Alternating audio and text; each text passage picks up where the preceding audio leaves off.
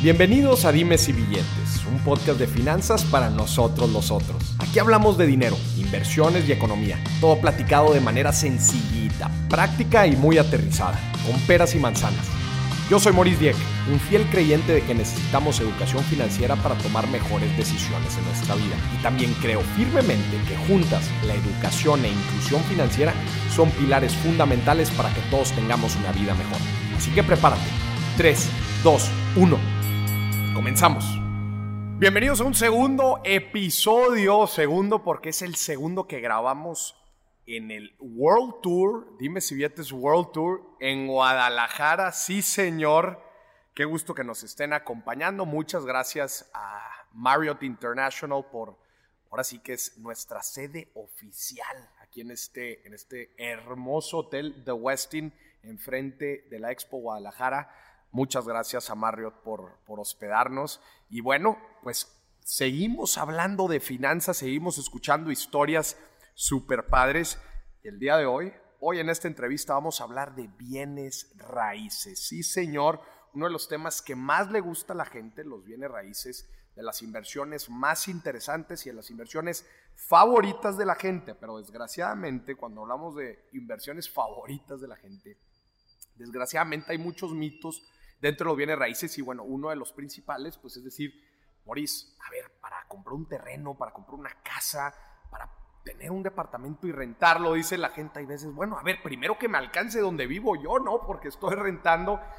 Ya después, déjame, me preocupo por tener activos en renta, ¿no? O, o las diferentes formas en que se puede ganar lana con bienes raíces. Bueno, pues el día de hoy tengo un invitado muy especial, Brando Angulo, que nos va a platicar de cómo podemos invertir, aprovechar todas las bondades que tienen los bienes raíces cuando no necesariamente tenemos mucha lana. Brando, bienvenido. Mi estimado, gracias por la invitación, primero que nada. Qué gusto tenerte en Dimes y Billetes. No, hombre, gracias por la invitación. Ya tenemos tiempo que habíamos hablado de hacer un episodio. qué gusto que ya se dio.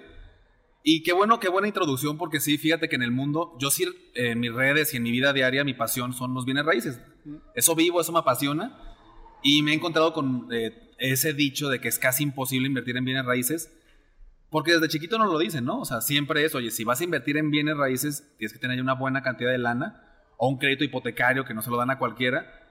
Y sí, todo este tiempo, los últimos años, me he dedicado a desmentir eh, toda esta información, porque con la tecnología ha llegado un montón de nuevas formas de invertir en, en el cual se puede diversificar tanto la inversión como el riesgo en un proyecto inmobiliario. Claro. Y es la idea del capítulo de hoy, que se queden con muchos tips para que la gente que nos escucha sepa cómo puede iniciar, si siempre fue su sueño, que no tiene que esperarse, que no tiene que ser hijo de alguien de mucha lana para poder iniciar, ¿no? A ver, Brando, platícame un poquito de, de tu trayectoria para que la gente entre en contexto. Claro, mira, soy abogado de inicio, entonces también no tienes que ser ingeniero ni arquitecto para dedicarte a esto. Es, siempre estudié en escuelas públicas, tengo una familia humilde, siempre tuve lo necesario, pero viví limitado. Salí de la universidad sin ni un clavo a empezar, trabajé en una notaría pública y empecé siendo asesor inmobiliario. Entonces, desde ahí empezó mi capacitación en el mundo inmobiliario. En la compra-venta de sí, Como asesor, ¿eh? No tenía ni, un peso, literalmente me, me, pagaban por comisión de cada propiedad vendida o me pagaban comisión si llevaba una propiedad a, es una exclusiva para que la vendiera, ¿no? Okay. Después de eso me dediqué a remodelar y vender eh, inmuebles de interés social, o sea, departamentitos que yo compraba muy baratos, los remodelaba y los vendía flipping, se le, se le conoce antes, ni siquiera existía ese término. Y eso lo hice mucho tiempo. Compré con uno, lo reinvertí. Eh, tú sabes que la reinversión, pues eso hace que se vuelva todo exponencial. Y después fueron dos depas, cuatro depas, ocho depas. En algún momento brinqué de modelo y empecé a hacer, eh, a comprar eh, terrenos ya, a desarrollar plazas comerciales de ocho localitos y a venderlos. Okay. Ahí aprendí, aprendí muchísimo el tema de apalancamiento. Todo esto lo vamos a hablar a detalle. Claro. Eh, realmente como con preventas logré construir plazas completas de 10, 15 locales. Ok. Me fue bien, seguí reinvirtiendo y de ahí brinqué a hacer edificios de usos mixtos, que es en la etapa que me encuentro. Estoy haciendo torres con locales y depas, locales y oficinas, depas para Airbnb, metí nuevos modelos de inversión como temas de pool de rentas, otros modelos. Entonces ahí, pues ese fue mi camino en, en bienes raíces. Mientras tanto, también en pandemia me dediqué a compartir en redes sociales, a dar cursos para capacitar a la gente que aprende a invertir en bienes raíces y quitar este miedo de, entrarle. Y he sido, tengo una maestría por el IPADE, tengo una maestría en Derecho Notarial y pues he estado toda mi vida en este tema. Hablo solo de temas que me ha tocado vivir. Eh, no hablo mucho, por ejemplo, de fondos de, capital, que todavía no he hecho algún fondo internacional. Eh, y ese es el camino, y eso es lo que les quiero compartir hoy. Qué interesante, Orlando. Entonces, este, tú empezaste desde como, como asesor inmobiliario y poco a poco reinvirtiendo todo lo que ibas ganando, te convertiste en un desarrollador. Completamente, sí. Y de hecho, los modelos que les vamos a platicar hoy, pues fueron así. Fueron retos que me puso la vida de que no quería hacer eso, quería hacer una plaza de 10 locales y no tenía la lana. Entonces, sin tener un mentor o alguien que me dijera, me las tuve que idear para poder conseguir esa lana y poder hacer el proyecto. Eh, ya después lo estandarizas y puedes hacer muchos proyectos simultáneos y, creces a otro brinco, ¿no? A ver, estoy, estoy todavía en el camino, Maurice. Ahorita estoy haciendo una torre, ya traigo otras tres proyectadas, pero pues mi idea es ir a todo el país. Después mi idea es hacer como usos mixtos ya mucho más complejos. Tú has visto que en cada ciudad, en Monterrey, en Ciudad de México, Querétaro, hay eh, lugares que son icónicos, ¿no? En donde está una plaza increíble con hoteles, con edificios de departamentos, con oficinas, microciudades pues mi gran sueño es hacer eso en todo el país. Entonces todavía estoy en, el camino. Pero si empecé siendo asesor, sin nada de lana y así, pues, se ha dado. Has, recorrido todo el proceso, así Es, así es. Qué interesante, Orlando. Oye, platícame ahorita, decías, oye, existen muchos mitos, ¿no? En torno a los bienes raíces y tú te has dedicado a, desmentirlos. A ver, platícame cuáles son los principales mitos con los que te tocan. Ok, uno es, el más importante es que necesitas tener lana para invertir, ¿no? Dos, es que necesitas ser arquitecto, ingeniero o un súper experto en el tema para invertir y no. Eh, de inicio hay temas muy básicos en los que puedes empezar a invertir eh, y no te puedes dedicarte a nada. A ver, asesores, yo tengo asesores que no estudiaron absolutamente nada y que son mis mejores vendedores, por ejemplo. Mm. Eh, yo creo que lo que te debes de, empezar a, educar es en temas financieros. Creo que es el tema que yo veo que a mi gente es la que más les falla. tú eres el experto, siempre los mando a recomendar acá. el reinvertir su lana, el, ser estricto con las ganancias administradas. Yo lo he visto en mi gente, en todos mis. Gente que empezó conmigo remodelando depas, pues siguen remodelando depas porque nunca reinvirtieron, nunca crecieron. Y yo siempre he visto que la gente se gasta la lana. Es que es muy fácil, ¿no? Cuando está chavo, te empieza un poquito bien. Pues todo el mundo queremos comprar ese celular que nunca tuviste, esos zapatos. Y eso que seguramente lo has dicho en muchos capítulos, pero eso es real. A todo el mundo le pasa. Claro. Mi primer tema fue apagar eso y reinvertir. Y aún ahorita sigo reinvirtiendo te puedo decir el 80% de las utilidades de la empresa en nuevos proyectos. Es la única forma que voy a llegar a crecer a eso. Entonces, siendo asesor inmobiliario, pues la única forma que vas a brincar de ahí es si reinviertes toda tu lana y si te sigues capacitando. Porque, mira, para ser desarrollador, el ser abogado no me sirvió de tanto. Tengo que saber de tratar con ingenieros, tengo que tratar con arquitectos, claro. con financieros que saben mucho más que yo, con vendedores, con gente de marketing. Entonces, tengo especialistas en cada área que ellos saben mucho más que yo, pero ¿cómo me voy a comunicar? Entonces todos los días, toda la vida me he seguido preparando eh, para que no me gane mi empresa. Para que o sea, no sea el director que ya ni siquiera puede dirigir una empresa que creció más que... Claro, no, que entiendas las diferentes áreas, porque como tú acabas de decir, eh, todo el tema de desarrollo inmobiliario involucra muchas disciplinas, ¿no? Y, tú como director, pues tienes que tener el hilo de todo, ¿no? De todo lo que está sucediendo para que no te vengan a decir X cosa y tú la vayas a creer nada más por lo más. Claro, claro. Que entiendas, al final no vas a ser el mejor en ninguna de las áreas, mm. pero mínimo vas a tener la capacidad de entenderlos, de dirigir a la orquesta y de poderte comunicar. Pero entonces creo que el, primer, los grandes mitos es lana y que ya tienes que tener alguna carrera de algún tema en específico. No es cierto. O sea, puedes, puedes tener, sí lana se necesita, claro, pero puede ser mucho menos, que lo vamos a ver ahorita en montos. Quiero hablar de casos reales y montos reales y de conocimiento no, te vas a ir capacitando. No hay una carrera que te diga, esta es una carrera para bienes raíces. Hay cursos, hay diplomados, pero, pero yo tomaría, yo fui asesor para aprender a vender, ¿eh? Ni siquiera lo veía como una carrera. Yo quería aprender a vender y quería aprender los temas básicos. He, estudiado diplomados financieros, finanzas inmobiliarias, diplomados en ventas. Entonces me he ido capacitando en el camino. Entonces no se preocupen. Me escriben en redes, oye, estoy muy chavo, también otra cosa, la edad, oye, no voy a dar confianza en este tema porque son temas de mucha inversión. Pues yo inicié a los 18 años, ¿sí me explico? No creo que exista una edad para iniciar. Si tienes conocimiento, eh, si das buena imagen, creo que vas a poder entrar. Buenísimo. Oye, pero, pero sí, justo como decías, no se necesita una, una educación en particular, pero sí el constantemente seguirte eh, educando. Pero ya flexible, ¿no? Claro. Por eso todo, yo no estoy en contra de las universidades, he visto que le tiran mucho a las universidades, sobre todo por esa rigidez de las materias, ¿no? O sea, me, me gusta una carrera, pero el 50% de esa carrera igual no me sirve.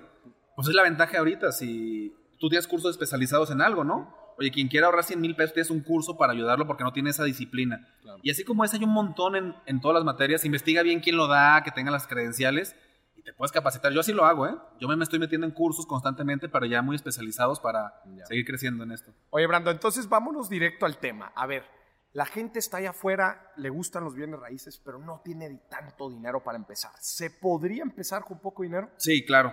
A ver. Y vamos a, hablar de qué tanto quieres trabajar el dinero, ¿no? Porque hay, unos modelos que vamos a comentar en los cuales literalmente no tienes que hacer nada más que meter la pasivos, lana. pasivo totalmente.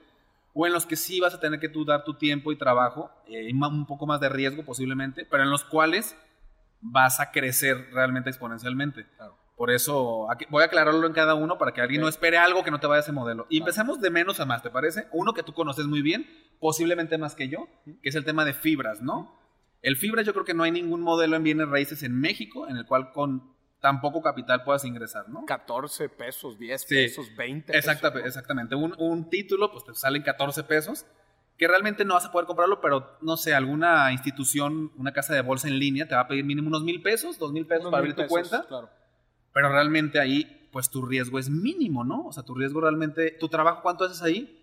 Están monitoreando un poco, pero es una actividad totalmente claro, secundaria. Hacer un análisis inicial, oye, pues para, para, para, los que no sepan, fibras, fideicomisos de inversión en bienes raíces, pues son estos fideicomisos o fondos en donde adentro tienen pues muchas propiedades inmobiliarias y que están principalmente que generan rentas y tú pues al comprar un título de 14 pesos pues tú, estás obteniendo los, el, usufructo, el beneficio de las rentas proporcionales, obviamente, ¿no? Correcto. Tal cual. O sea, es, recibes la renta nada más que es un fondo que lo pulverizó en un montón de pedacitos y tú compras un mini pedacito, literalmente de esos edificios y estás recibiendo la renta. La cuestión aquí es que normalmente, y se los voy a decir, claro, vas a estar ganando entre un 7 y 10% si te va bien, ¿no? Y cuando revendas y subió la fibra, pues puedes ganar, ¿no? Ahí a la venta. Pero a ver, estamos claros que a la larga es un buen modelo de inversión, pero no es algo que, te va a hacer de mucha lana a corto plazo. Claro, es un flujo constante. Constante, muy buen modelo, pero mucha gente me busca porque hablo de fibras en mis redes y yo sé que la mayoría cree que con eso se van a hacer ricos en dos años. Entonces es muy claro, no es el modelo para eso. Claro. Es un modelo que tú puedes estar trabajando en muchos otros y es lo tienes ahí como una inversión de tu lana. Muy pasivo, muy diversificado, muy accesible. Así es. Son muy poco requerimiento de tiempo. Muy poco requerimiento de tiempo. Sin embargo, pues unas por otras, ¿no? Claro. Eh, eh, rendimiento, a ver, que tampoco es nada malo, nada Sin embargo, pues si no, no, si, tu promesa o lo que, si, tu, si tu objetivo es eh, volverte millonario de la noche a la mañana, pues claramente no es eso. Exacto. Vas a necesitar claro que lo recomendamos, yo siempre lo recomiendo tú también, pero mientras entendamos cuánto te da y cómo funciona. Claro. Si lo comparas con tener tu nada en el banco o tenerlo en tu casa o tenerlo en CETES, pues bueno, claro que es un muy buen, eh, también se, se, me olvidó decirlo, que también es un instrumento eh, mucho más líquido ah, que eh, probablemente. Con liquidez. exactamente, que probablemente compró una propiedad. Pues, si compro una propiedad y luego la intento vender, pues igual voy a tardar claro. algo de tiempo. Acá, pues eh, Casi, depende del pero rápido, ¿no? es relativamente Pero en general tiene muchas eh, características que parece más un, esquema financiero a bienes raíces. Sí es bienes raíces, pero es también mucho tema financiero. Exacto. Pero bueno, los que quieren empezar a entender, a mí sí me encanta porque también van a aprender. A ver, si tienes que analizar qué propiedades tiene en cuánto están rentando, ubicaciones. Oye, con la pandemia le, pegó más al industrial o a lo comercial. O sea, empiezas a aprender de bienes raíces, ¿sabes? Sí, igual yo le digo a la gente, léete el reporte anual de las fibras para ver qué es lo que analizan. Oye, eh, área, eh, área de renta, eh, tiempo, tiempo de contratos. Exactamente. De contratos. O, fue interesante ver, por ejemplo, las fibras hoteleras, pues bueno, la pandemia cómo les pegó, cómo las industriales mucho más estables todo eso estás invirtiendo, estás generando más lana y te está educando, muchísimo. Las mismas bases que se utilizan para las fibras las vas a utilizar en el mundo real. En el mundo Al hacer un edificio que quieras rentar es lo mismo, nada más más accesible. Por eso les digo, éntrale, vas a aprender un montón. Claro. Entonces ese es el primer modelo, ¿no? Muy bien. De ahí brincamos a otro. Que donde se consigue, nada más por si no lo dijimos, los títulos de las fibras pues cotizan en la bolsa de valores. Así es. Justo como comprarías cualquier otra acción este, y pues la forma más accesible, ya lo dijo Brandon aquí, pues es a través de un broker en Internet, una plataforma eh, de broker digital, que es de cualquier casa de bolsa, ya hemos mencionado algunos, GBM tiene GBM Plus, Actinver tiene Bursanet, etcétera, etcétera. Son brokers digitales que con un monto, ahorita dijimos mil pesos y creo que va variando de repente ahí, pero entre mil y diez mil pesos tú puedes abrir una cuenta y ya ese es capital que tú estás utilizando. Correcto. ¿Y cuánto cuestan los títulos? 14 pesos, 20 pesos. Eso es lo que te cuesta literal tener tú pues una diversificación de propiedades dentro de un fideicomiso. Sí, ese es el, de menos capital. Ya vimos todas las variables. De ahí nos brincamos al que yo creo que es el que sigue, no veo otro, que es el crowdfunding inmobiliario, en el cual sabemos que hay dos modelos. Y ahí sí vas a poder invertir, yo creo que desde mil pesos también. Creo que sí. Va ya no 14. Porque ya ves que hay, hay, de varios modelos. Hay una que acabo de ver que es en hoteles, creo que desde mil pesos tiene. Varía, a veces hay de tres mil, de cinco mil.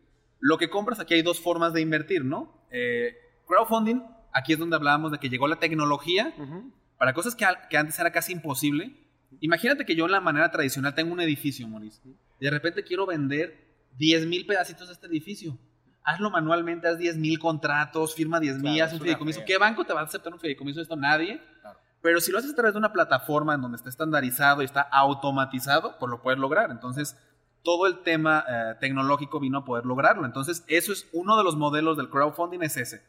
Tomas una propiedad, la divides, en, la voy a decir coloquialmente, en muchísimos pedacitos, hay, términos ya técnicos, eh, y en la plataforma tú puedes comprar uno de esos pedacitos, del cual, muy parecido a una fibra, tú puedes recibir, vas a recibir también tu renta, a ver, de lo que esté rentado, claramente, ¿no? O sea, de lo que esté rentado recibes tu renta y también vas a poder vender tu pedacito de ese edificio en el mercado secundario de la plataforma. Eh, ese es uno. En el otro modelo, la plataforma, un desarrollador se le acerca y le pide lana. Oye, quiero hacer un edificio, Maurice. Préstame 40 millones de pesos. La plataforma voltea con todos los usuarios y les dice, oye, quiere 40 millones. Le prestamos, puedes prestarle desde 1500. Entonces, de lo que cobra la plataforma de intereses, te lo reparte todos los inversionistas, ¿no? Entonces, en una ganas un interés fijo, ¿de acuerdo? Le prestas la lana al desarrollador, en el otro compras un pedacito y recibes. Eh, los dos son muy buenos esquemas, yo creo, están, están apenas madurando. Si te, has metido mucho a ver este tema, pues con la, nueva ley FinTech apenas están en proceso de regulación, todavía están, eh, yo veo todavía un poco en crecimiento, el mercado secundario está muy lento, pero es un supermodelo que sí te aseguro que va a ser el futuro de bienes raíces por ahí. Porque ahí con 3 mil pesos literalmente también vas a entrar a cobrar renta y a, y a poder revender con plusvalía. ¿Qué me gusta más de las fibras eh, del crowdfunding? Que en el crowdfunding sí hay una plusvalía, fíjate, y me refiero más ligada a bienes raíces. Significa que si el edificio valía 100 millones y después vale 150, pues tu título tiene una plusvalía de 50%. Claro. Sí seguía mucho por la oferta y demanda en el mercado inmobiliario. Al contrario de las fibras, que no es tanto plusvalía inmobiliaria, si te has dado cuenta, juega muchísimo el mercado. O sea, es más, es más especulación. Y el, precio del título puede valer eh, nada que ver no va respaldado con las, con las, con las Va muy de la mano, pero puede ser. que ¿Qué fue lo que vimos ahora en, marzo, abril 2020? Lo que cayeron. lo que cayeron, que decías, oye, pero no, pues es que en propiedades tienen más. El inmueble vale más de lo que está valiendo. Entonces ahí es lo que no está, eh, juega más por eso digo como títulos financieros. Sí van muy respaldados por los bienes raíces de las fibras, pero tienen fluctuaciones que a veces parecieran más de, un de una acción, ¿no? Es correcto. En, crowdfunding no, ahí sí literalmente, pues al final cuando tú vendes tu pedacito en el, en el mercado secundario, si es la oferta y demanda y lo que vale el bien inmueble en esa zona, en ese terminado, de acuerdo a la demanda, eso me gusta mucho. Se acerca ya muchísimo más a la realidad de bienes raíces con un precio muy accesible. Claro. ¿Qué me gusta también? Que sí tienes que analizar. Acá sí, cuando me preguntan, oye, invierto en tal empresa eh, o en tal, digo, a ver, sí son buenas. Porque a veces piensan que es fraude, ¿no? Suena muy mágico que te vendan... Eh, Pedacitos de cosas, ¿verdad? ¿Cómo? ¿Y Como, un pedacito digital en una plataforma. Eso suena... Pues a mucha gente le cuesta. Ahorita voy a contar una anécdota para que veas que tanto les cuesta. Pero sí es real, solamente que tienes, aquí tienes que todavía estudiar mucho más. Porque en una misma plataforma vas a encontrar tres o cuatro edificios en uno, y yo los he visto, te están dando, si haces tu análisis, sacas el cap rate, ¿ok? Nada más ves toda tu renta anual y lo divides entre el valor de la propiedad. 3%. Y otra en esa misma plataforma, 9%.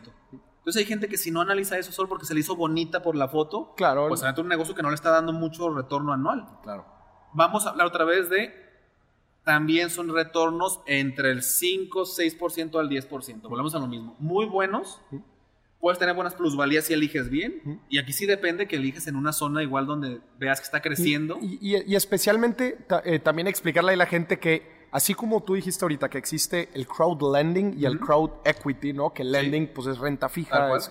tú le estás prestando lana al desarrollador básicamente. Y el crowd equity en donde pues tú le estás entrando como propietario a, esto, a este tema. También existe el... Si, si, ya, si ya hablamos de, de formas de inversión, también existen tipos de inversión inmobiliaria, que son pues hay algunas en que son desarrollo inmobiliario, en donde principalmente tu ganancia la estás buscando en plusvalía. Claro. Pero también hay otros tipos de inversiones donde, por ejemplo, el caso, me imagino que estabas platicando ahorita de los hoteles, en donde quizás lo que estás buscando no es tanto plusvalía, sino la operación. La, operación, la utilidad de la operación. La renta. Y eso tiene ¿no? mucho, ¿eh? Pero qué, bueno que lo mencionas. Eh, en general, va, a haber, va a ser plusvalía y renta, ¿no? Pero hay unos nuevos negocios, sobre todo el hotelero. Seguramente va a haber departamentos para renta en Airbnb. Ya vas mucho a lo que genera el negocio. Entonces, ¿qué tanto está de ocupación? ¿Cuánto ganó al mes ese hotel? Y de ahí vas a recibir de acuerdo tu porcentaje de que eres propietario, ¿no? Claro. Que se vuelve interesante también. O sea, si sabes estudiar bien el negocio. Al final sigues aprendiendo, tienes que seguir estudiando muy bien cada uno pero es otro modelo bajo. No te vas a hacer rico de la noche a la mañana con este, pero vas a aprender mucho y puedes crecer. Un poco más que en fibras, creo, porque la reventa aquí, si haces un buen análisis, puede ser que ahí sí de plusvalía en revender. Ganes sí brinques ahí un, buen. ¿Cómo, ¿Cómo, escoger bien un proyecto? Porque eh, he platicado con varios este, dueños, no de, no de, no de, no de plataformas fintech, sino de comparadores fintech que se cargan de comparar proyectos. Y justamente como que me platican un poco de yo la experiencia que he tenido en, crowdfunding inmobiliario ha sido buena, pero se ha expandido tanto, hay demasiados proyectos inmobiliarios en crowdfunding que luego te topas con temas de, oye, pues ¿y dónde quedó la lana? ¿Y pues de quién era el terreno? ¿Y dónde estaba la garantía? Y, entonces muchos se han ido por el modelo más seguro, que es el de crowdlending, que es pues es un contrato de préstamo, ¿no? y, el, ese, y ese préstamo me lo tienes que devolver, etcétera. Que ya un modelo en donde le metes equity se vuelve un poco más complicado. Y los dos son riesgosos porque también en el de lending, también realmente si deja de pagar en las que firmas, te dejan de pagar a ti. Ah, sí, claro. Entonces yo creo que, ¿qué me gusta de aquí? Las fibras es mucho más complejo. En este sí tú puedes hacer un análisis real y funciona como cualquier bien inmueble funciona exactamente igual como si tú fueras a comprar un, DEPA para después vender. O sea, es el mismo análisis. ¿Qué vas a, estudiar? Que te recomiendo. Ubicación. O sea, ubicación. Si vas casi siempre en estas plataformas, recordemos que son temas comerciales, porque son los que dejan mejor rendimiento. Entonces, si vas a comprar en una plaza que viene ahí en una plataforma, oye, pues ¿dónde está, no? claro. Está en un lugar, imagínate, está en la mitad de la nada. Tienes que investigarlo. Te metes a Google Maps, investigas dónde está, que está en una buena zona Aquí donde estamos es una zona hotelera, ¿no? Pues si va a ser un proyecto hotelero enfrente de la expo, ah, bueno, palomita, ¿no? Está enfrente de la expo, de la expo más importante de Latinoamérica. Oye, eh, va a ser un núcleo médico que van a hacer consultorios, está enfrente de un hospital muy importante de la zona. Oye, pues palomita, ¿no? Claro. Entonces tú puedes, aunque sea en otra ciudad, te puedes meter a Google Maps y ver la zona. Claro. Sería la primera. La segunda, yo sí investigaría al desarrollador, completamente, oye. Claro. Tanto, tanto si le vas a prestar lana o vas a comprar, pues quién es, ya hizo más proyectos, cuándo entregó, me meto a, redes sociales, a ver los comentarios de la gente. O sea, hay un montón de herramientas al alcance de, tu mano en la computadora para investigar a fondo un desarrollador y saber en 10 minutos moriste a dar cuenta si no entregó, si hubo vicios ocultos que nunca atendió, si es una bronca, si sus espacios están solos. Ya tienes otra palomita, ¿no? Eh, esas dos son las principales que yo haría. Y yo lo hago en mis proyectos. Si tú compras un departamento, ¿qué te fijas? Ubicación, me gusta. Oye, el desarrollador es muy bueno, me gusta. Y si la tercera que yo haría es ver el producto también. Oye, pues voy, vas a comprar en, una, un tema de crowdfunding hotelero a inicio de la pandemia, donde totalmente va a estar vacío, lo sabes que va a estar vacío, pues no creo que vaya a ser muy buena decisión. O vas a comprar en una plaza comercial donde ya viste que hay otras 20 alrededor y que viste que todas están medio vacías. Complicado. Se nota, ¿no? Está vacía. Oye, pues vas a comprar en otra plaza que está ahí. No creo que lo hagas. Vas a comprar en oficinas, en un núcleo corporativo donde después de la pandemia no regresaron y están vacías a la mitad pues, no va a estar recibiendo. Entonces hay mucha información que aunque no seas el, experto en bienes raíces, tú puedes analizar. Yo creo que ser esa ubicación al desarrollador y también el producto que estás eligiendo de acuerdo al momento de mercado, ¿no? O sea, si ahorita me dijeras un proyecto de Airbnb en la playa, pues ve, igual, y hay altos niveles de ocupación. Hay plataformas ya en línea que te dicen niveles de ocupación, por ejemplo. Pues adelante, ¿no? Un buen desarrollador, una buena ubicación y un producto novedoso que se está rentando muy bien, pues métete, vas a tener plusvalía. Claro. Eso yo analizaría tanto en crowdfunding como en cualquier inversión donde tú compras el inmueble completo, ¿ok? Buenísimo. Y pasamos, pasamos del crowdfunding al fibras. Crowdfunding, y me, gusta porque estamos yendo como de lo más, este, bueno, la fibra es algo muy institucional. Sí, y de menos capital y de menos chamba de tu parte, ¿no? un estudio, pero exactamente. Vamos a empezar a brincar ya a temas donde sí te puede dejar muchísimo más rendimiento anual pero ya va a empezar a crecer el, el tiempo que le tienes que dedicar a estos negocios, ¿no? Voy a empezar con el flipping, que ya se ha hablado en algunos, pero me voy a enfocar en uno muy específico, Ok. para no hablar en general. ¿Qué es? Es remodelar propiedades y vender. No voy a decir comprar, remodelar y vender, Ok. porque en el modelo que vamos a hablar es un modelo en el que no compras. Ok. Y en este modelo, Maurice, necesitas menos de 50 mil pesos. O sea, A ver. suena increíble, ¿no? Menos A 50 mil. Pero a ver, es algo que lo he hecho, lo hice mucho tiempo de mi vida. Yo hice 60 operaciones. Ok. Acabo de dar un curso con un amigo que lleva más de 100 en Torreón, Alonso. Eh, entonces es un modelo súper probado que hace mucha gente. Funciona de la siguiente manera. Hay muchos departamentos en todo México de gente que sacó su crédito Infonavit, Fobiste bancario, y que lo dejó de pagar. En Monterrey no lo he visto, pero tú me vas a compartir si lo has visto. Y ves departamentos que de repente ya se ve uno abandonado. Está toda la torre, pero uno está ya abandonado. Sí. Y luego ya así como saqueadón y todo.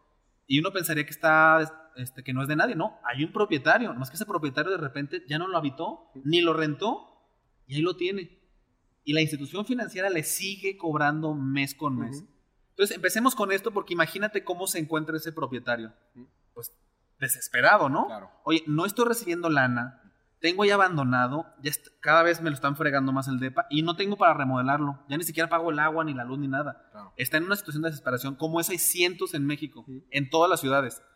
Esa es la oportunidad experta, eh, perfecta para lo que te voy a decir. A ver. Hay un contrato que se llama de coinversión o asociación en participación, que lo- Ujú. lo mencionan, yo no lo recomiendo, es más coinversión, en el cual alguien como, como esa persona aporta el departamento o la casa y tú lo que vas a aportar es la remodelación y readecuación, Ok. el pagar todos los adeudos y tú vas a encargar de revenderlo. ¿ok? Ok. Entonces, eh, lo que vas a hacer es un análisis muy básico. Vas a investigar, el primer monto que vas a investigar es en cuánto puedes vender esta propiedad. Ok. Porque En, en óptimas condiciones. Sí, pero a valor de mercado. A valor de Porque mercado. es un error clásico y que yo lo cometí. Oye, pues le metí un piso que a mí me gustaba y lo pinté, lo voy a vender más caro y lo vas a tener parado ahí Claro. un año o dos años. La regla básica es que en el negocio de flipping, el negocio está en la compra, no en la venta. No vas a vender arriba de lo que está vendiendo el mercado. Entonces, tu primer cosa a analizar es, oye, este departamento que vi, y ahorita les voy a decir cómo conseguir las oportunidades, lo están vendiendo en el mercado en 500 mil pesos. Yo no puedo vender arriba de 500 mil, aunque lo pinte y todo. Pero Seguramente partes de este número, ¿verdad? Así es. Partes de este número. ¿Cómo que, que investigas? En esta zona hay 10 departamentos en venta que tienen las mismas recámaras, mismas, mi- más o menos mismos acabados y que lo están vendiendo entre 480, 420, pues hay un promedio de 500 mil. Claro. Tú debes de vender en 500 mil. Seguramente si lo pintaste y lo dejaste muy bonito, lo vas a vender más, más rápido, pero no más caro. Sí. Entonces esa es la primera regla. De ahí nos vamos a todos los gastos para ver si es negocio. Ujú. El primero, si tiene hipoteca, normalmente va el, el propietario le va a deber a alguien, pues investiga cuánto debe, ¿no? Claro. Al banco que sea, a la institución de gobierno que sea, tú tienes un monto ahí de adeudo. Luego investiga todos los adeudos que tenga, luz, predial, todos los adeudos que tenga la propiedad. Después tienes que calcular cuánto te va a costar remodelarlo Remodelación. y dejarlo en óptimas condiciones para venta. Después igual algún contrato que tengas que hacer, algunos gastos jurídicos. Y ahí está tu gasto total. Ah, no. Y el, y el monto que le vas a dar al propietario. O sea, el propietario, por más que está desesperado por su propiedad, pues quiere recibir algo mínimo Claro. de recuperación, ¿no? Claro, claro. Que te que especialmente decir- si ya le metió algo de lana, Claro, pero la realidad es que está en una situación complicada. Ya no está pagando el crédito, la mayoría. Y hay miles, ni siquiera cientos. Si no eres tú, va a llegar el banco y se lo va a quitar va y no va a recuperar nada. O sea, también hay una situación que debemos de entender que no es como que tenga mucho para negociar. Entonces, si le vas a dar algo. Específicamente para los casos que ya dejaron de pagar el Sí, y que la verdad es que son los flipping perfectos porque es donde puedes negociar más y es más fácil mover y todos salen ganando. Al final el propietario también sale ganando. Que el propietario lo único que quiere es quitarse el problema. Hace la bronca y también va, y va a recuperar todavía una lana. Te voy a poner, vamos a, a- a los que nos estén escuchando, agarren una libretita y apúntenle, porque este les va a encantar. Este modelo es el que empecé yo. Y si me dices en qué momento crecí muchísimo, Maurice, aquí. Cuando hiciste. Aquí fue donde tuvo un, un crecimiento exponencial. Ya dijimos 500 mil pesos, venta, ¿no? Ujú. Imagínate que tiene un adeudo de 200 mil pesos con el Infonavit. Ok. Gasto 200 mil. Vimos que de adeudos le vas a meter. De acondicionamiento. No, de adeudos de agua, Ah, todo ya, ya. esto. De 50 mil pesos de servicios. 50 mil de acondicionamiento, porque acuérdense, no se, se le mete lo mínimo posible. Es, es reacondicionar solo para vender. Pintura, eh, enjarres, no es cambiar cocina ni nada. Lo Ni mínimo. amueblado. ni Nada, lo mínimo. Aquí el negocio Nada está dejarlo, que dejarlo muy bien para que se venda. Sí, dejar algo muy bien, de buena calidad, pero para vender. No es cambiar todo el piso y cocina de granito. No, hombre. 50 mil pesos le metemos en nuestro caso. Van 250 mil. Van 300. 200 Ah, de las 250 deudas, mil 50 más y 50. 300. Y luego el dueño, a ver, te voy a dar 100 mil. Te voy a sacar de toda tu bronca y te voy a dar 100 mil de lo que tú ya pagaste. 100 mil. Entonces ahí cerramos 400 mil pesos, ¿ok? Ahí tendrías una utilidad de 100 mil pesos. O sea, tú venderías en 500 mil. A ver, ¿quién recibe en este modelo la lana? No la recibes tú, la recibe el propietario. Claro. Tú claro, con tu contrato de coinversión que te dice ahí dice que te va a pagar y si no vienen penalizaciones muy fuertes, porque me preguntan mucho, ¿y ¿Qué si él pasa no me si paga? se va? Claro. No, hombre, te transfiere y si no hay penalizaciones muy fuertes. Eh, nunca pasa, ¿eh? O sea, tienes que medir bien con quién haces el negocio. Pero te voy a decir cuánto metiste tú. Entonces ya, ya, vimos que ganamos 100 mil pesos, pero de los 400 mil que vimos que se fueron de gastos, eh, la hipoteca de 200 mil tú no la pagaste, ni tampoco los 100 mil del propietario. ¿Sabes quién los pagó? El que compró. El que compró. El que compra, compra con un nuevo crédito, con ese Claro. se liquida esta hipoteca y le entra la lana y ya. Entonces tú solo metiste los adeudos y la remodelación, 100 mil pesos. 100 mil pesos. 100 mil pesos con eso lo recuperaste y ganaste otros 100 mil pesos más. Un flipping ya eficiente lo puedes hacer en 3, 4 meses. Entonces aquí es donde ya se vuelve un tema, pues estamos hablando de 6, 7, 8%, acá podemos estar hablando de 100%. Claro. Ay, vámonos bajito, te digo un ejemplo muy, muy, muy real. Mi amigo Alonso hizo un flipping de 40 mil pesos y ganó 180 mil en 4 meses, 3 meses. Puede ser 50%, seguimos hablando de números. Claro, claro, claro. Pero a ver, ese es el modelo básico del flipping con esquema de asociación, en donde inviertes poco. Yo puse un ejemplo que fueron 100 mil, pero hay, hay muchos casos que pueden ser 30 mil, 40 mil. Depende de la ciudad. Y los que crean que no hay propiedades de este valor, vayan a la Vayamos, calle. vayamos a eso. ¿Cómo encontrar estas propiedades? Ah, bien, esto está bueno. Pero a ver, una es, muchas veces pensamos que a veces vivimos en una burbuja en nuestra Y colonia. que todo lo que conocemos todo vale millones o lo que sea. No, hombre, en todas las ciudades de México, más cercano a lo que tú crees, hay núcleos de Infonavit, núcleos de Fobiste. Claro. En cada ciudad de México, no tiene que ser una gran ciudad, en donde hay propiedades de 300, 400, 500 mil pesos. Aquí en Guadalajara, que es una ciudad muy cara, igual que Monterrey, hay departamentos de 500 mil. Aquí dentro de la ciudad, en núcleos de este tipo. Claro. Eh, ¿Cómo encontrarlas? Yo hace muchos años lo hacía muy rústicamente, Mori. Salía con mi flyer, lo dejaba abajo de la puerta y a ver ¿Qué si me flyer? Si te ¿Quieres vender tu interesa vender tu propiedad? llama y mi celular y todo el rollo. Pues yo cuando veía una propiedad ahí que estaba medio deteriorada, pues se los aventaba. Olvídate de eso. Ahorita ya tienes que hacer un anuncio, un lead magnet. Imagínate un anuncio bien segmentado en Facebook, en donde pongas, tienes deshabitada tu casa y todavía le debes el Infonavit y te sigue descontando el Infonavit. O sea, estás atacando el dolor de la persona Claro. Y lo segmentas a gente de cierto ingreso. Tú sabes que Facebook te da, ya es una maravilla para segmentar gente que pide un crédito en los últimos cinco años, tal, tal, tal, y lo mandas. Créeme que te van a llover eh, gente con solicitudes, porque le estás resolviendo el dolor. El dolor, claro. Eh, la cuestión ahora va a ser que de todo lo que te llegue, sepas cómo analizar la mejor oportunidad. Porque te digo, ahorita con. eh, yo ya no me dedico a flipping, la verdad. Yo hace tiempo lo brinqué por el desarrollo, pero eh, la persona Alonso, quien te digo, o sea, le llegan, no sé, 50, 60 y puede tomar 5. Claro. Entonces aquí ya el negocio es ver cuál es la que tiene mayor utilidad en el menor tiempo posible. Que es justamente haciendo el análisis, El análisis que acabamos de comentar, hacer. tal cual. ¿Qué? A ver, vimos el financiero, para que no se me olvide. ¿A qué se el análisis jurídico? Revisar en escritura pública, ir a registro público para verificar que quien está ofreciendo esto sí es el propietario. El propietario, A ver, no vaya a ser que te y lo... que se les y acuérdense de esto, no son sesiones. En todo el país hay un montón de sesiones de derechos de Infonavit y todo, en donde tú sigues pagando mi crédito y te lo... No, hombre, ni se metan en eso y no son remates bancarios. Esos son temas muchísimo más delicados que pueden ser muy problemáticos. No es eso, acá es un trato directamente con el propietario. Claro. Remate bancario es justamente lo que dijiste, qué pasa después de esta persona. Si deja de pagar, pues va a llegar el banco y viene otro proceso. ¿no? Y que ya es mucho más complicado, ya es eh, eh, más delicado, tienes que saber temas jurídicos. y ya Este es- una esto es justamente antes de que suceda un remate, es. tú llegas a solucionar ese A solucionarles, a darle lana y que todo el mundo gane.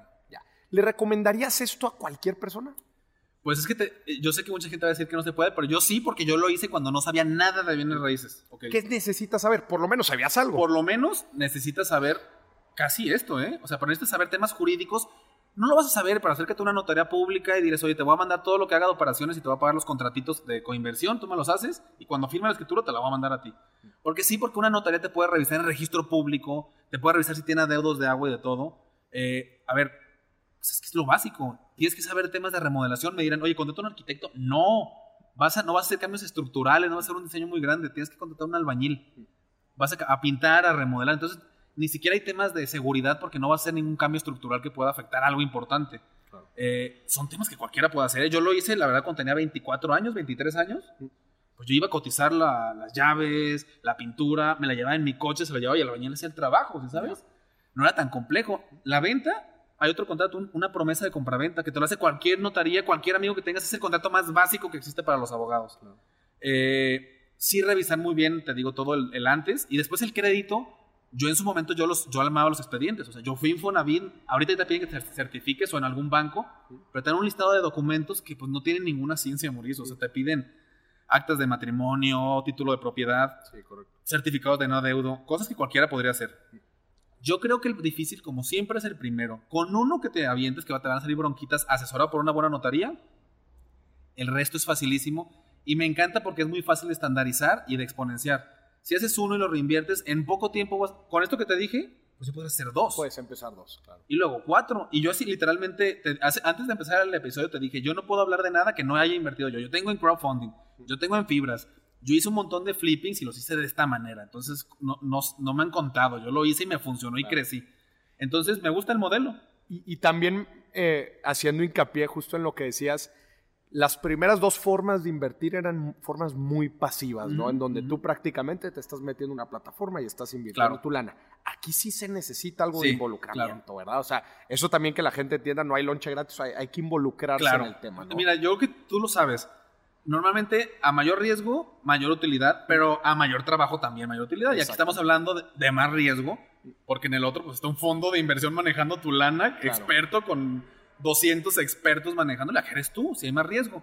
Pero al final un riesgo limitado. El mayor riesgo es que analices bien al inicio todo el tema legal para que no haya una bronca. Y el mayor riesgo después es que te tardes en vender. Entonces que tampoco te tardes en vender. riesgo. Que, que también otra vez volvemos al tema educativo a ver, quizás aquí ya estás pagando un poquito más para, para educarte, por lo menos son, son, un, son montos más grandes, pero también es bien interesante como conocer todo el proceso de, oye, eh, hacer un proyecto financiero para empezar de un bien raíz, después el proyecto de remodelación, después el proyecto de evento, pues tú te estás involucrando en diferentes partes.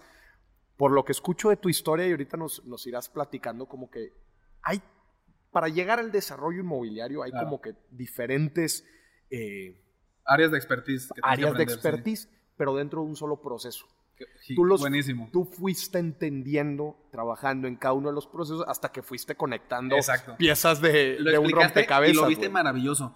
Si alguien pregunta cómo fui desarrollador, cómo puedo hacer un edificio ahorita, fue casualidad. Cuando fui asesor inmobiliario, pues aprendí ventas. Claro. Cuando estuve eh, haciendo todo este tema de flipping, aprendí a tratar con gente, a remodelaciones, a hacer análisis, hacer contratos. Cada etapa de mi vida me dio algunas herramientas para brincar a la siguiente, ¿no? Claro.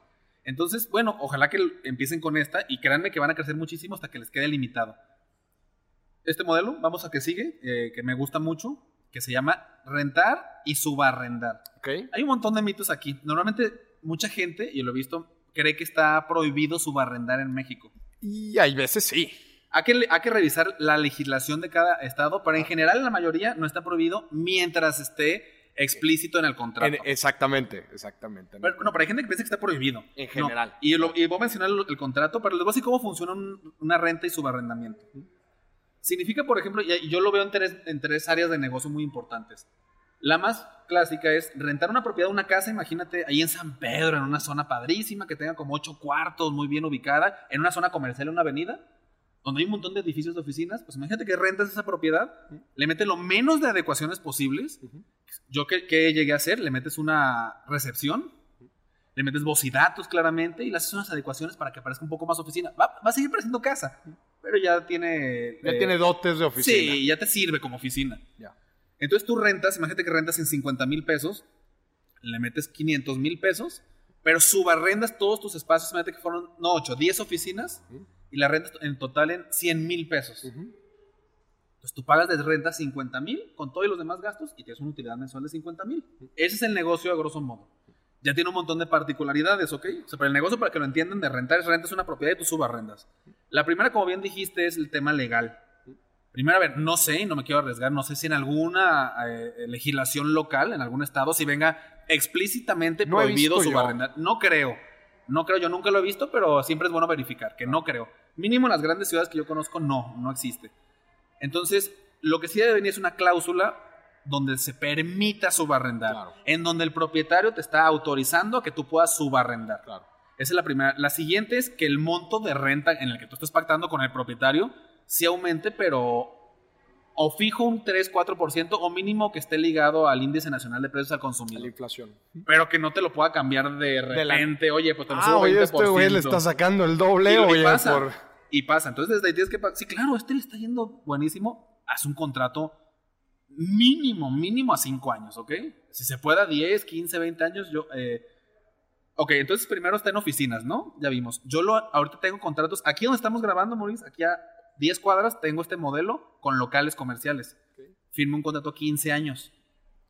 Me rentaron una casa en donde yo pago una renta, la remodelé aquí. A ver, el negocio está en hacer un buen contrato con las cláusulas que ya dijimos, para que no te vayan para a sorprender. asegurar, asegurar. asegurar el espacio. Así es, asegurar el espacio por mucho tiempo y que tengas mucho más retorno. Porque aquí el negocio er, es recuperar lo antes posible lo que le invertiste y que después todos los años sea de flujo. Claro. Y ahí la TIR que puedes sacar aquí es súper buena, ¿eh? A largo plazo.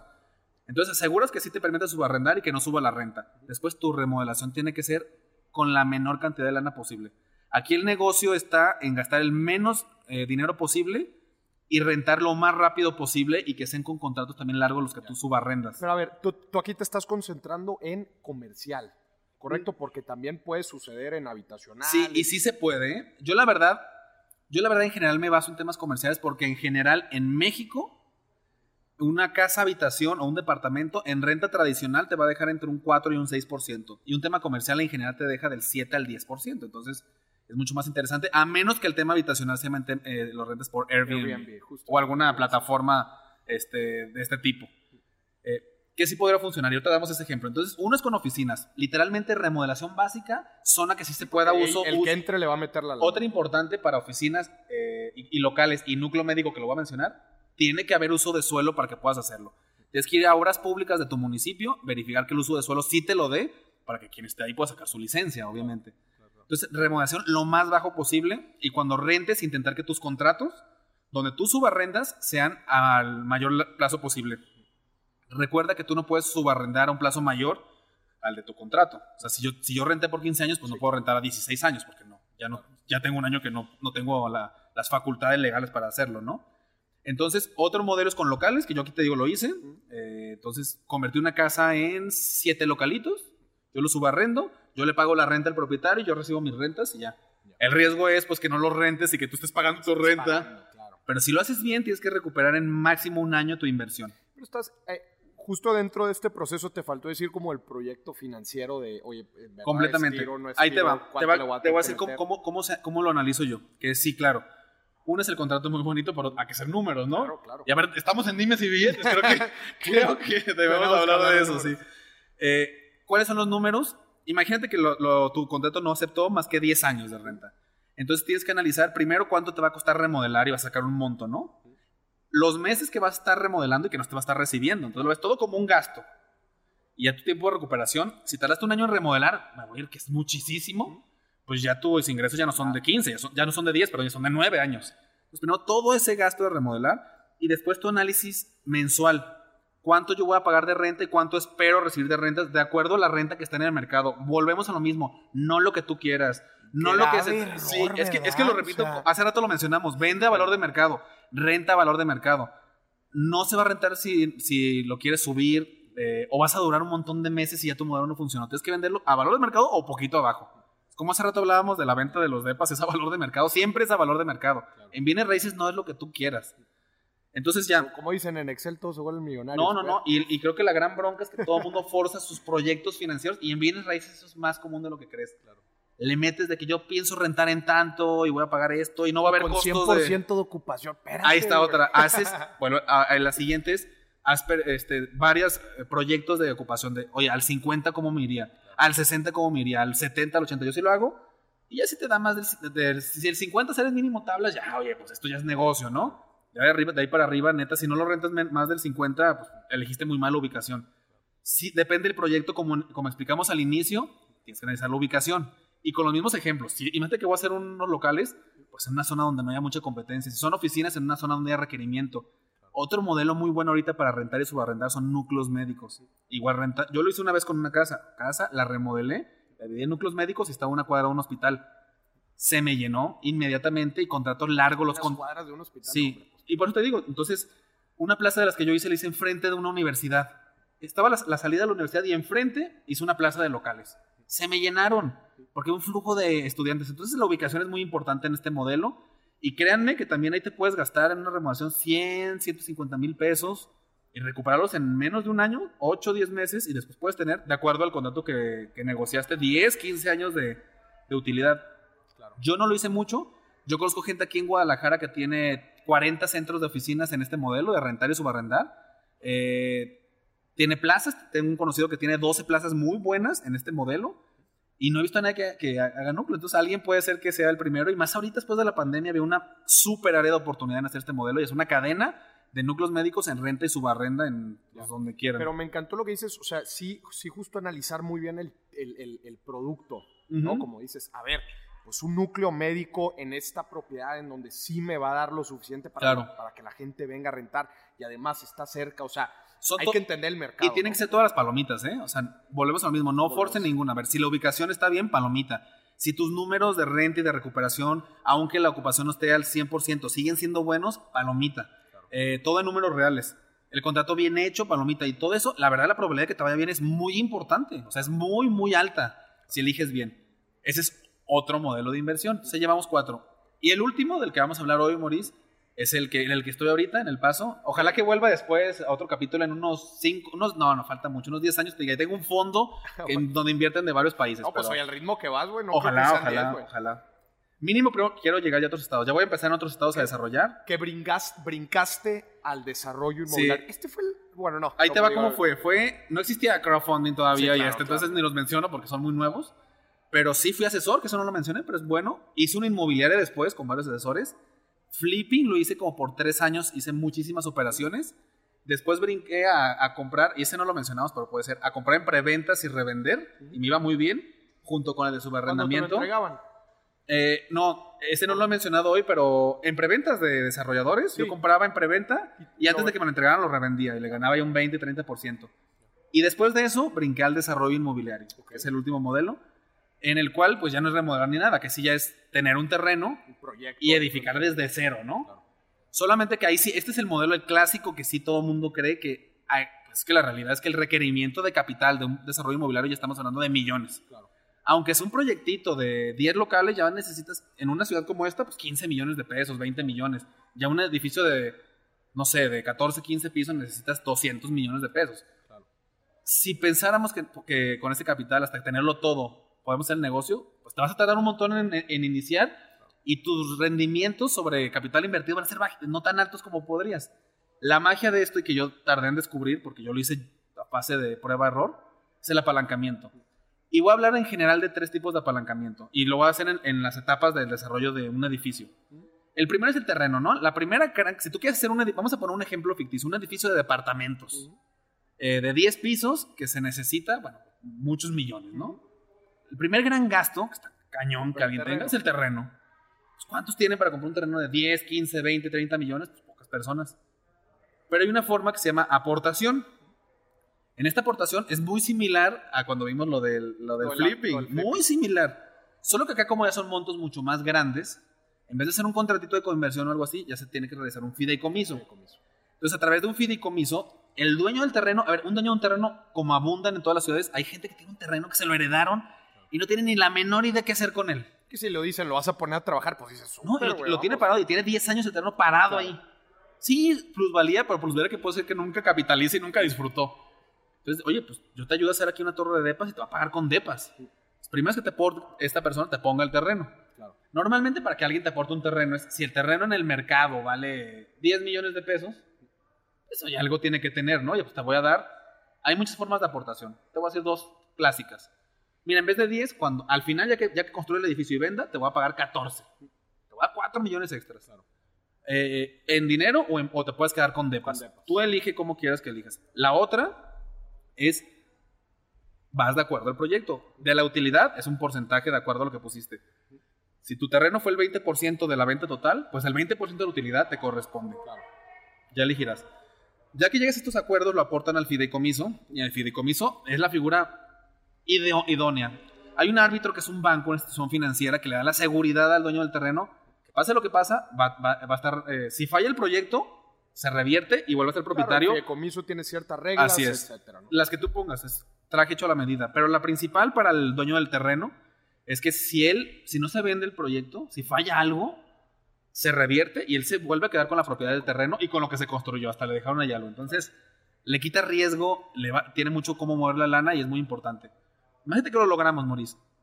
Investigamos uso de suelo, si se puede hacer depas, te deja hacer 10 pisos. Bueno, el gobierno, el dictamen de uso de suelo en todos los municipios de México, en la Oficina de Obras Públicas o Desarrollo Urbano, de acuerdo al municipio, ahí te dicen el COS y el CUS y todos los lineamientos, para no entrar en rollos técnicos, te dice todos los lineamientos de cuántos pisos puedes hacer, qué tipo de inmueble puedes realizar, cuántos cajones necesitas, te piden, eh, servidumbres, todo. Entonces, antes de hacer cualquier cosa, tienes que ir con ese papelito para ver qué puedes hacer. Después vas con un arquitecto y ese arquitecto te hace unos planos. Y con esos planos puedes hacer la, la siguiente etapa que es pues, calcular el costo y todo esto. ¿De dónde vas a sacar lana para construir? Imagínate, pues, la construcción, si el terreno era mucha lana, la construcción es muchísimo más. Es el gasto más importante y la licencia de construcción. Yo le voy a decir dos modelos y yo he utilizado los dos modelos. Uno se llama preventa. Cuando son en temas comerciales, Maurice, es, es espectacular. Porque yo he hecho com- este, proyectos de 20 locales, de, la venta era de 70 millones de pesos y los construí 100% con preventa. Porque cuando son inmuebles comerciales, quienes te compran son inversionistas. Los inversionistas te compran para tener un buen cap rate y te dan lana fuerte. Te pagan 100% de local o, o 50%. En Depas, que es nuestro ejemplo, no es tan fácil porque los que te compran son usuarios finales que no traen mucha lana. Te dan un 10, 20%, pero bueno, con un 20% de enganche ya puedes pagar, eh, iniciar la obra. Iniciar la obra. Entonces, esta es una forma de apalancarte. De acuerdo al producto, en general, si son temas comerciales, locales, oficinas o algo, hay inversionistas que puedes apalancarte muchísimo más en preventas. Si son habitacionales, no. Pero en general, en casi todos los proyectos no va a ser suficiente la preventa. Entonces, preventa va muy bien y todo, necesitas otro modelo que es el crédito puente. Imagínate que yo ya con la preventa construí el 30% de la torre, pero no me alcanza. Oye, pues ni modo. ¿Qué voy a hacer? O sea, ni modo que la deje ahí en obra gris, parado, ¿no? claro. que tristemente pasa. Pero desde antes tú ya fuiste con un banco, le pusiste el negocio y el banco analizó temas técnicos, temas legales y temas financieros. Y si Todo los lo que vio tú bien, ya hiciste lo vuelvo a lo a analizar. hacer y con ojo clínico muy fuerte. Y si lo ve bien, te autoriza y te da un crédito para que termine la construcción. Te da un crédito y te va dando administraciones de lana lo conforme va- sí, claro, conforme va avanzando, que ve que si lo estás cumpliendo, lo vas, lo vas sacando. eh, y con eso lo terminas. Aquí estamos hablando ya de rangos de ganancia espectaculares. Claramente de todos los modelos es el que se requiere muchísima más capacitación y muchísimo más expertos. Aquí sí... Hay, hay diferentes personas involucradas. Está Sí, también el sí, sí, riesgo sí, del banco, o sea, No, aquí ya estaba mucho más complejo. A ver, y antes de entrar a todo esto, lo- a ver, ya planteé el negocio para que lo entendieran. Es entonces, el terreno es con aportación y la construcción normalmente es con preventas y con créditos puente. Así salen la mayoría de los desarrollos grandes. Las torres que tú ves enormes allí en Monterrey y en Ciudad de México y todo, normalmente traen estos, estos, este tipo de esquemas financieros, ¿eh? O sea, traen mucha lana de fondos y de bancos atrás para salir. No crean que es la lana de ellos ahí moviéndose. no, no, es, no es negocio, no puedes crecer y to- exponencialmente. Y, todos los que están vendiendo, tienen su showroom vendiendo con renders maquetas, Completamente. etcétera, pues son las preventas, ¿no? con ahorita ya con este con eh, Oculus lo traes ahí con yo mi mayor eh, Hasta te hacen ver el depa. no no yo ahorita mi mayor eh, herramienta de venta tengo ya todo el, el edificio el de central que estoy vendiendo son 14 pisos ya son los lentes virtuales. Es impresionante el nivel ya de realidad que puedes ver ahí te- y caminas en el proyecto y estás viendo todo o sea, es impresionante. Pero bueno ya vimos cómo es. Suena fácil.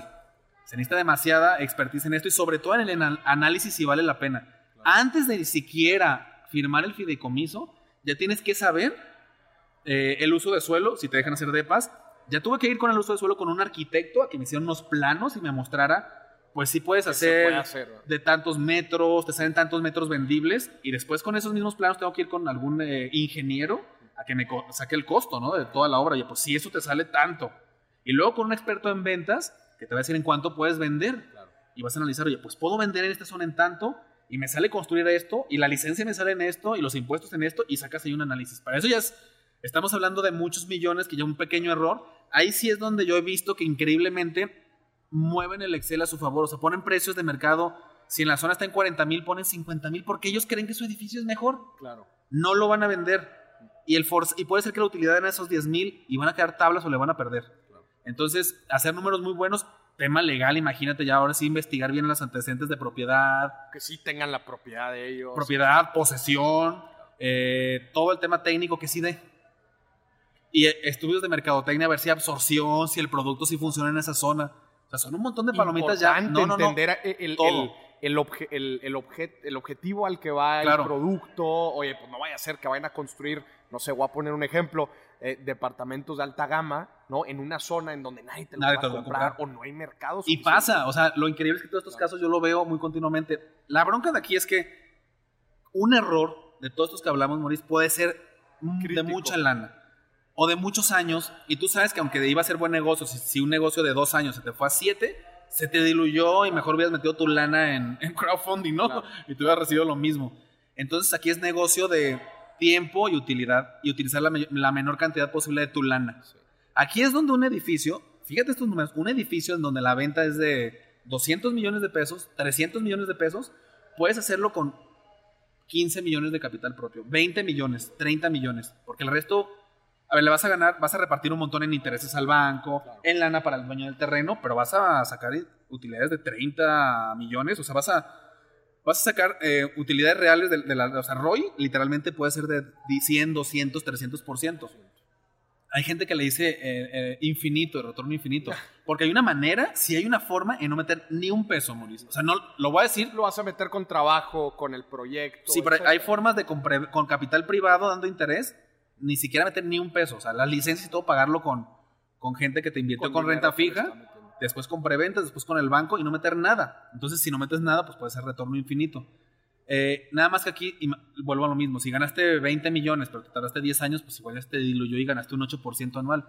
El, creo que el indicador idóneo para este negocio y para muchos de los que hablamos hoy es la TIR, que te mida el cuánto ganaste y en cuánto tiempo ganaste y que te mete inflación y que te mete todos los factores para que veas el número real.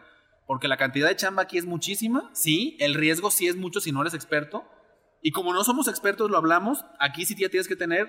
Dije, en el flipping te dije, no necesitas a mucha gente, es un notario, un amigo ahí ya. No, hombre, acá tienes que tener un arquitecto bueno, un gestor que sea un fregón en sacarte la licencia rápido, eh, vendedores de primera o una inmobiliaria que subcontrates, gente de marketing ya a niveles muy increíbles, financieros, para que te saquen todo ese flujo de emisión.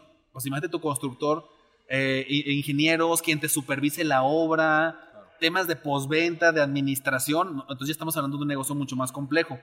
Pero como bien dijiste, cada una de las etapas que hablamos siendo asesor, haciendo flipping. Te va forjando exactamente. en todo este tema. Eh, cuando yo hice mi primer flipping, Maurice, lo veía dificilísimo. Oye, si remodelo y todo. Haces uno, fue fácil. Se te quita todo. Todo, échenme cinco al mismo tiempo. Cuando hice el primer renta y subarrendamiento, el primero me daba miedo. Oye, si no lo rento, pues voy a estar, ya me amarré a la renta por acá hice el primero y el segundo fue muy fácil. En el tema de las plazas comerciales hice una de 6 locales, luego hice una de 10, luego hice una que era de 20 en una zona ya muy buena de aquí con un sótano. Esa en verdad yo estaba hace 5, como 4 años pues, con miedo, oye, espérame, la obra y si se me atrasa, porque ya era lana que hubo un momento en que yo dije, si aquí la riego ya no hay alguien que me ayude, o sea, ya, ya no tengo nadie en mi círculo social que me pueda aportar la lana para cubrir eso pues ya te sientes como, oye, espérame, ya soy yo. Ya soy yo. Ya llega un momento que soy yo y la empresa. Entonces ahí me dio mucho miedo. En cuanto la terminé, dije, puedo hacer cinco de estas simultáneas. O sea, la mente humana funcionamos en cuanto, cuanto haces una, te haces experto si vives todo el proceso, cada una de las partes. Ahorita estoy en el primer edificio de más de 10 pisos. Ya tiene tres sótanos, son 200 cajones de estacionamiento, son más de 100 unidades. Pues ahorita, ¿cómo crees que ando, Moris? No estoy así como, ay, es un reto. Claro. Seguramente después de este voy a brincar a otro, a otro tipo de edificios o hacer simultáneos unos 3, 4 de este tipo. Y ahí voy. Pero desde el inicio eh, aprendí, reinvertí y, y pude brincar a otro modelo de negocio. ¿A quién le recomendarías el desarrollo inmobiliario? Pues o viene raíces o el desarrollo. El desarrollo, este último que acabamos de platicar. La verdad es que yo doy un curso donde empiezo, enseño a invertir en desarrollo desde cero, pero yo sí les digo, a ver, no vas a iniciar con una torre de 10 pisos, no me friegues. El riesgo es altísimo con tu expertise. Si puedes iniciar con lo mismo que te dije de desarrollo con una casita, ¿eh? Si tú tienes un terrenito, eh, imagínate, tú tienes un terrenito ahí de 100 metros en una colonia que no, no mueves. Yo llego a hacer una casa, yo la, la prevendo y pido un crédito, se puede hacer. Lo mismito se puede hacer con una sola casita de un millón de pesos. El mismo modelo, solamente que no piensen en la Lo único es que yo no haría un fideicomiso, yo haría una coinversión como en el otro de flipping, porque pues el costo de fideicomiso ya va a ser lo mismo que tu utilidad, pues no vale la pena. Pero recomendaría primero capacitarse aquí sí. En desarrollo sí capacítate antes. Mínimo métase a un flipping o de asesor o a estudiar mucho del tema. El, el- el- el camino, ¿no? O sea, tú lo platicabas Sí. ahorita.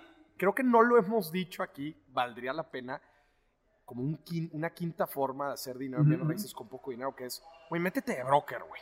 Sí, claro. Entiende cómo funciona el... me- Obviamente cuando entras de broker vas a entender cómo funciona el mercado, cómo funcionan las transacciones, vas a medirlo. No, de hecho, tú dices broker, pero yo es el tema que hablo de asesor inmobiliario. Ándale, lo mismo. De hecho, sí. Yo manejo ese. De inicio, yo sería eso. Hice un capítulo en mi podcast que hablo exactamente de eso. Hablo de los siete pasos para ser eh, desarrollador inmobiliario. Ujú. Y el primerito no está ni lana ni nada de ser asesor inmobiliario. Aprendes un montón, no inviertes nada y empiezas a generar lana. Entonces, seré el primero. Después, inmobiliaria, Empiezas a después hacer tu flipping. lanita que después te mandan Y luego la reinviertes a hacer un flipping. Exactamente. Y después, y puedes seguir siendo asesor inmobiliario, ¿eh? Claro, Puede claro. ser que tú ya seas el asesor de tus flippings. Entonces, ya después flipping, oye, ya me fue bien. Todo esto va a requerir venta, lo fundamental. Al final de cuentas, lo todo. que construyas en la primera etapa te va a servir a la que sigue. En la que sigue de desarrollo, siendo, haciendo flipping tu equipo de remodelaciones, seguramente esos albañiles te van a servir para hacer tus primeros cinco localitos. Ya. Y después de tus cinco localitos puedes hacer otro. Ya, todo va encadenado. Va encadenado. Pero sí será muy responsable que te metas un modelo ya de mucha lana cuando no tienes expertise, porque es muy probable que vayas a meterte en una bronca y a tus inversionistas. Claro. Capacítate estudiando y muchísimo en la práctica.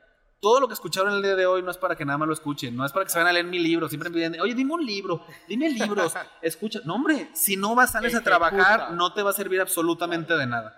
Entonces, en, en la calle, en el trabajo, te dije desde el inicio, oye, ¿qué carrera? Yo conozco desarrolladores que no estudiaron absolutamente Sí, nada, claro, fue en la calle haciendo asesores, haciendo flipping, porque no necesitaron, es la realidad. Y te digo, si yo no hubiera sido, a ver, soy abogado, mi, mi profesión sirve para un pedacito nada más de todo el negocio, del 5%, importante, Importante, pero un pedacito. Pero que ya no te lo subcontrato, ni siquiera lo hago yo, ¿sí me explico? O sea, podría no haber estudiado ni siquiera Derecho y podría haber est- estar haciendo eso ahorita. Eso es lo que me encanta, o sea, para, para que en general la, la gente lo entienda, el primer paso que puedes dar en el tema de bienes raíces es literal intercambiar tu tiempo por dinero, que son comisiones, Claro. que es... eh, eh, Y conocimiento. Porque ya exactamente empiezas a entender el mercado, cómo funcionan las transacciones, definitivamente vas a empezar a, a entender toda la parte legal y vas a hacer lana. Así y es. luego con esa lana, como dices, hoy la vas a reinvertir, te puedes ir un modelo de flipping, un modelo de subarrendamiento, etcétera, y empiezas a aprender, y aprender, y aprender, y aprender, y aprender, hasta después poder llegar a un modelo de desarrollo Claro. en donde puedes empezar con una sola propiedad, pero después te... Sí, a ver, y después de 10 Después flippings vas a poder tener la lana para iniciar a comprar un terreno o que te aporten a hacer 10 locales. Exactamente. O sea, todos van de la mano.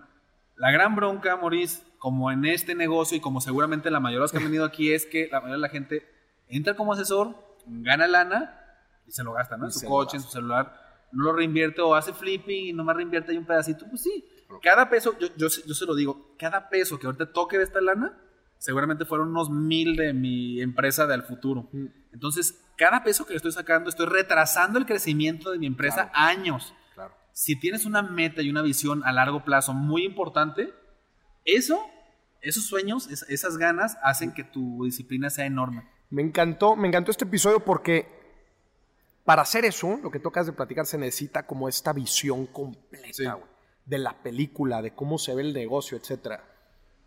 Y creo que la gente, a través de todas estas cuatro formas, cinco, terminaron siendo cinco, entiende, puede ver la película, puede ver el proceso completo, decir, madres, vale la pena reinvertir la lana, porque sí, ahorita puedo ser asesor o acabo de ejecutar bien un proyecto de flipping, pero hay mucho más, más, que se puede más. hacer y creo que acabamos de platicar el proceso. Claro, y, y que se les ese miedo, ¿no? Lo importante es, si te encantan las bienes raíces, de verdad es un sueño.